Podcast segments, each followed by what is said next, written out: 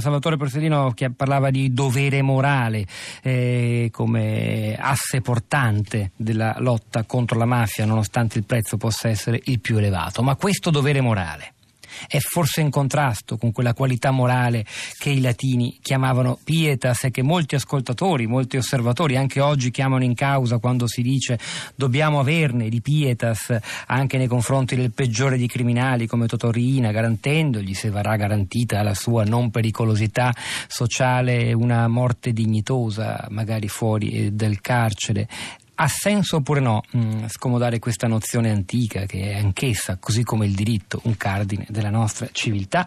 Lo chiediamo a un grande antichista italiano noto a livello internazionale che insegna eh, letteratura italiana ad Oxford, si chiama Nicola Gardini. Buongiorno e benvenuto.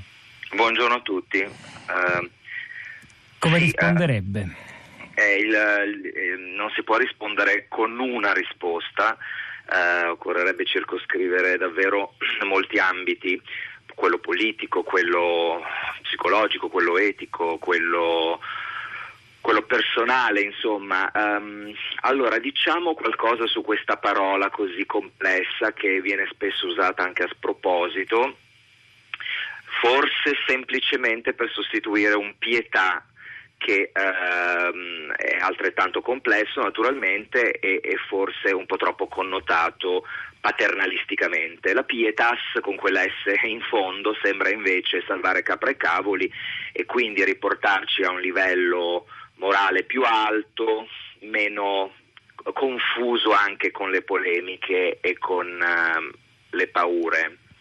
Eppure a molti sembra in questo momento, anche se nobilitata da quella S finale, quindi non, non mero buonismo, sembra però appare eh, una resa, una resa e un andar contro per esempio lo spirito della lotta contro la mafia dei suoi eroi, infatti ci sono i parenti delle vittime, per esempio la moglie del caposcorta di Falcone che dice è come se lo stessero graziando, anche solo il fatto di considerare che abbia diritto ad una morte dignitosa. Questo lo capisco benissimo. Uh, il termine pietas um, cerchiamo di capire che cosa intendeva dire in origine. È un concetto, come lei diceva, cardine della moralità antica. Um, passerà anche al cristianesimo, ma tardi. Per esempio la parola non è registrata nei Vangeli. Uh, il concetto di perdono, ecco, di porgere l'altra guancia, eccetera, uh, sono uh, cose diverse. La pietas è fondamentalmente un patto di rispetto, di rispetto ehm, e di dovere verso chi ci sta accanto. Chiunque quindi, sia? No, i genitori in primis, quindi i congiunti, Cicerone su questo è abbastanza chiaro in un primissimo testo, il De Invenzione, un testo giovanile diciamo, poi invece si aggiunge anche il concetto di rispetto verso gli dei e quindi la pietas può addirittura venire a significare eh, religione. E in effetti anche Agostino nella, nella città di Dio, in quel suo grande trattato, Uh, si chiede se pietas e religio e altri termini, cultus, eccetera, eccetera, siano intercambiabili e cerca anche di creare un po' di ordine nella terminologia greca. Questo per dire che uh, il concetto di pietas è un concetto molto vasto um, che passa dall'applicazione uh, immediata sulla, nella sfera politica. Esisteva noci, uh, imperatori che aveva, ama, amavano farsi chiamare Pii Enea, lo sappiamo, quelli che, fatto, quelli che hanno fatto un pochino di latino sanno che Enea è tradizionalmente pius, cioè un uomo che rispetta il padre, che rispetta gli dei e che rispetta la patria. Ora, eh, tutti questi concetti eh, vanno contro naturalmente eh, un mafioso, no? verso il quale noi non abbiamo nessun obbligo. Ecco, perché il concetto di pietas eh, scomoda una, un, un, un'idea grande di obbligo sociale, cioè che obblighi sociali abbiamo noi verso una persona che si è meritata 17 ergastoli?